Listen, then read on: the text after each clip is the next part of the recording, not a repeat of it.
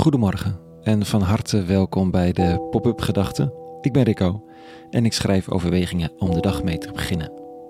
Vandaag met de titel De oren open. Pop-up Gedachten 24 januari 2023. Dinsdag.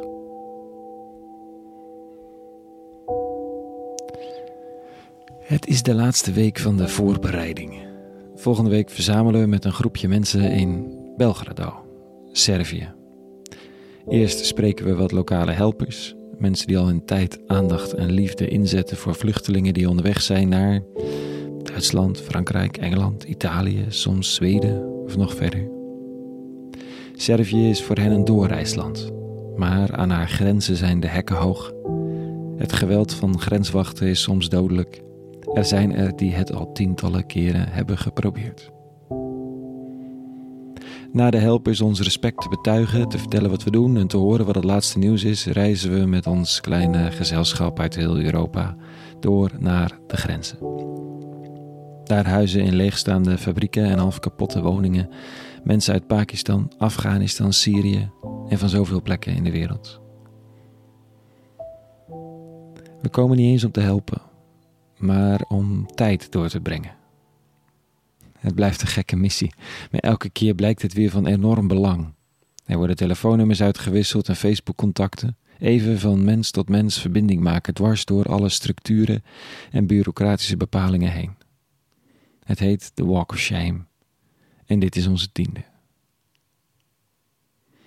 Het principe van die walk is niet veel anders dan wat er nodig is bij rouw of bij zoveel andere situaties van onrecht.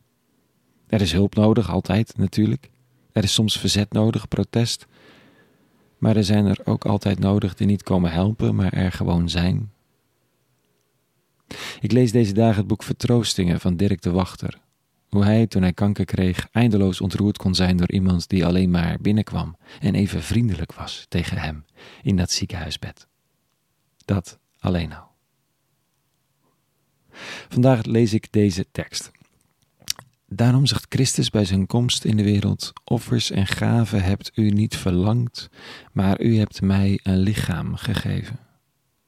Brand- en reinigingsoffers behaagt u niet, toen heb ik gezegd: Hier ben ik. Want dit staat in de boekrol over mij geschreven: Ik ben gekomen om uw wil te doen. Hier ben ik. Paulus schrijft dit en hij citeert uit een psalm die hij vervolgens Jezus van Nazareth in de mond legt.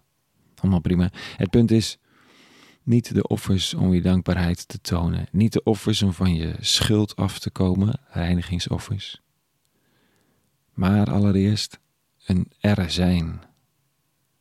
In dit geval voor God om diens wil te doen. Maar ik dacht vandaag even, als we de hulpgoederen even parkeren, niet voor altijd, maar voor nu, en het schuldgevoel tegen de ander ook, het schuldgevoel omdat ik meer heb of lijk te hebben met mijn huis, gezin. En dan gewoon mijn oren open en luister. Er zijn. U hebt mij een lichaam gegeven. Dat dit steeds weer opnieuw lijkt te zijn wat er nodig is. Blijkt hoe helend het is.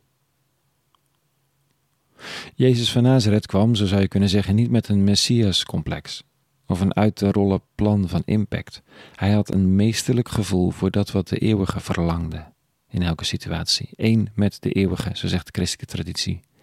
Steeds opnieuw handelend, soms worstelend uit dat perspectief.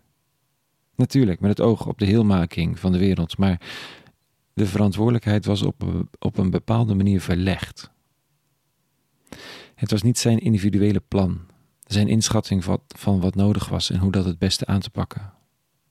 Niet de hele wereld zelf op de nek nemen en oplossingen bedenken, maar afstemmen, luisteren, zitten, tijd nemen, spreken, ook als dat een ogenschijnlijk kleine impact heeft en er in zijn geval mensen steeds weglopen. Als ik zoek me af te stemmen op de eeuwige en leer luisteren naar de ander, zonder me op te willen offeren, geen handelingen om mijn gevoel van onbehagen te dempen, maar er gewoon te zijn. Het blijkt helend, zowel in rouw als aan de grenzen van Europa en in persoonlijke contacten. Niet makkelijk overigens, hè? Niet iets om licht over te denken. Net zoals helpen dat niet is. Ook dat vraagt veel. Maar het oor openen, echt luisteren, de tijd nemen. Ook al is dat moeilijk met een agenda vol actiepunten die om aandacht vragen. Het is goud waard, zeggen ze. Hm. Volgende week. Ik weet niet hoe het zal zijn en of ik pop-up gedachten kan blijven schrijven vanuit daar. Ik kan het in elk geval proberen. Voor nu ben ik blij met deze ochtend. De stilte, het donker en de teksten. En ik wens je vrede toe. Juist de vrede die nodig is. Tot zover vandaag. Een hele goede dinsdag gewenst. Meer te vinden over de pop-up gedachten en meer pop-up gedachtes op www.popupgedachten.nl. En voor nu dus vrede gewenst. En alle goeds.